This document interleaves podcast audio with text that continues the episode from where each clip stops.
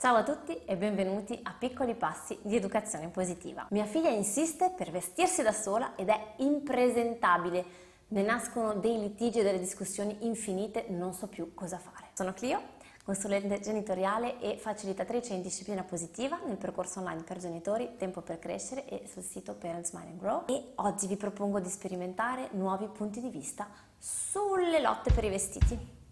Un respiro, un sorriso e cominciamo.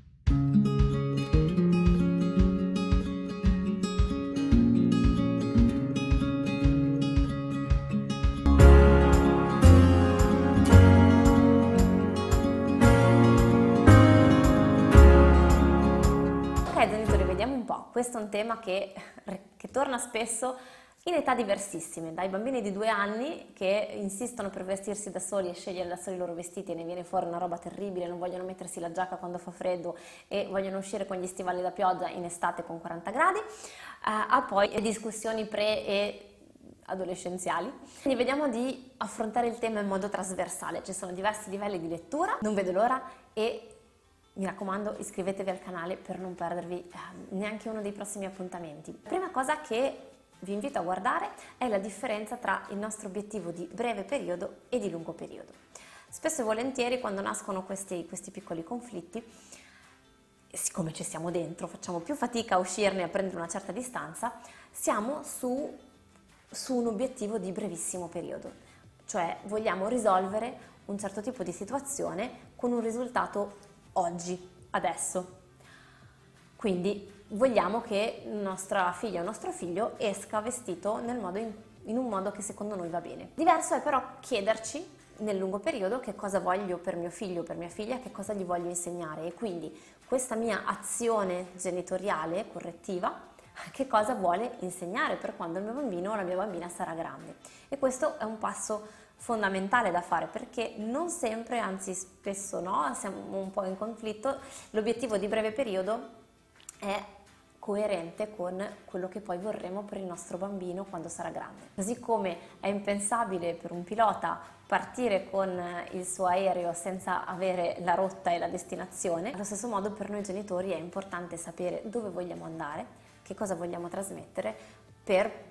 per poter seguire i nostri bambini passo passo. Allora noi ci rendiamo conto se guardiamo la situazione, che cosa vogliamo insegnare ai nostri bambini sul lungo periodo quando saranno grandi, molto probabilmente il nostro obiettivo è comunque quello di trasmettere loro una capacità di pensare con la loro testa, una buona, solida autostima. Questa autostima si costruisce nel tempo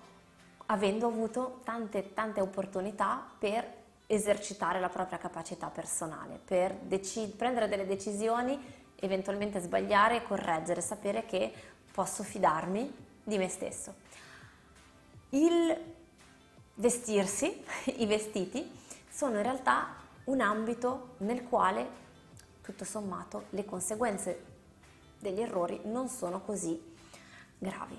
ed è quindi un terreno per allenarsi perfetto, soprattutto perché nel vestirsi abbiamo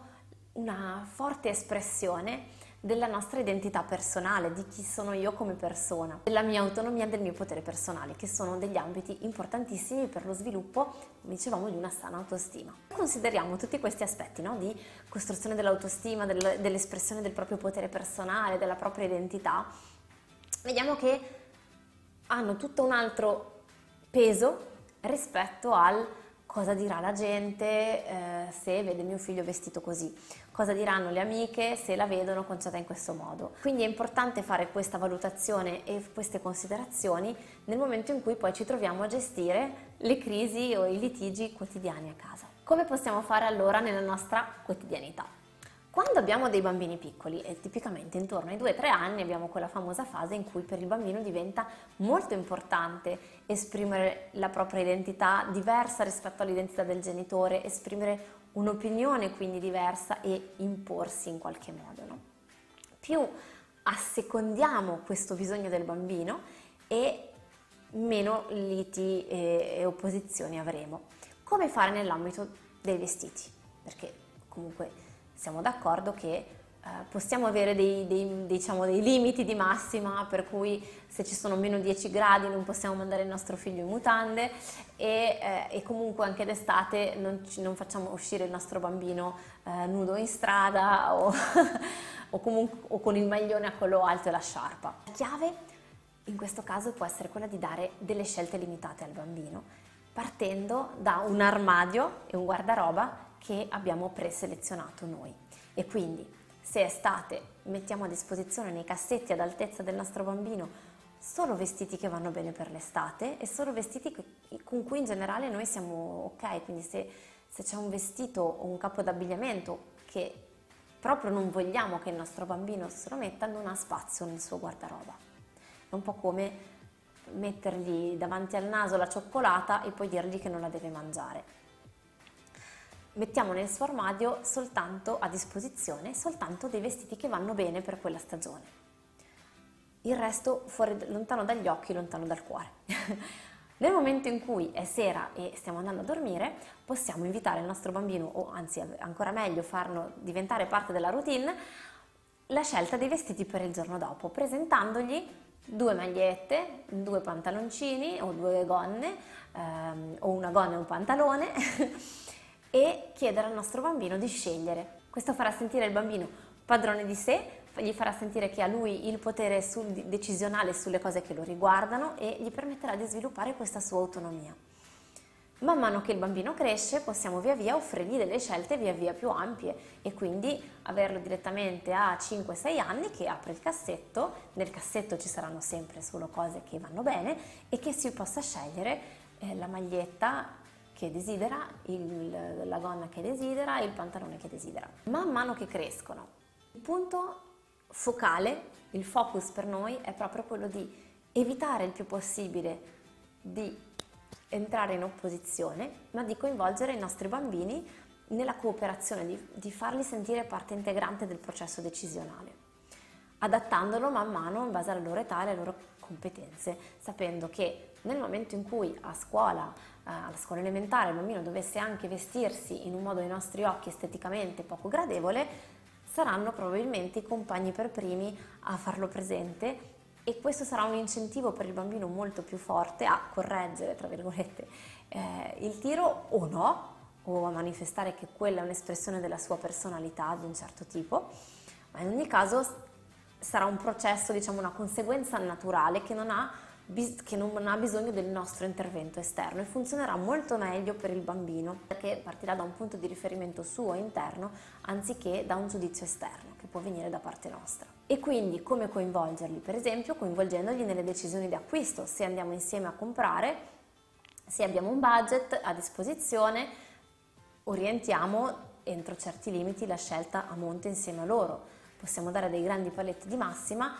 o ancora meglio condividere insieme ai bambini quali sono le, le nostre richieste, quali sono i nostri bisogni, diciamo così, o i paletti che vogliamo porre di massima, qual è il motivo dietro, uh, dietro questa nostra richiesta. Ne diventa un dialogo in cui noi siamo pronti ad ascoltare però le richieste dei bambini, motivazioni dei ragazzi a questo punto, le, le loro motivazioni e i loro bisogni e allora a quel punto saranno pronti ad ascoltare le nostre e l'idea è quella di trovare insieme un terreno d'intesa, un accordo in cooperazione, anziché decidere noi al posto loro. Questo mostrerà ai nostri, ai nostri bambini che le, le loro scelte sono prese in considerazione e sono ascoltate e sono permesse purché non siano nocive per le altre persone. E tipicamente nell'abbigliamento a grandi, a grandi linee abbiamo davvero un bel terreno eh, di, di, gioco in cui i bambini possono esercitare questo potere personale che è indispensabile, è un bisogno fondamentale, in un ambito in cui le conseguenze eh, entro certi limiti sono tutto sommato poco gravi ed è un allenamento che quindi il bambino fa fin da piccolo e che farà sì che poi più grande potrà prendere queste, queste decisioni e queste scelte consapevolmente e con responsabilità. È un ambito in, inoltre in cui il bambino può effettivamente mostrare la sua differenza rispetto al genitore, che è un bisogno che il bambino avrà, abbiamo visto fino ai due anni inizia, e se riusciamo a permettergli, a permettergli di farlo in questo ambito, ci sarà molto più facile esercitare il nostro controllo in ambiti in cui invece è, è, è fondamentale farlo, in cui, in cui la posta in gioco è più alta. Vi ringrazio per esservi esercitati insieme a me a mettere in pratica l'educazione positiva nella vostra vita. Vi invito a partecipare al percorso dei 21 giorni per trovare delle sfide ludiche da applicare insieme ai vostri bambini e noi ci ritroviamo alla, al prossimo episodio.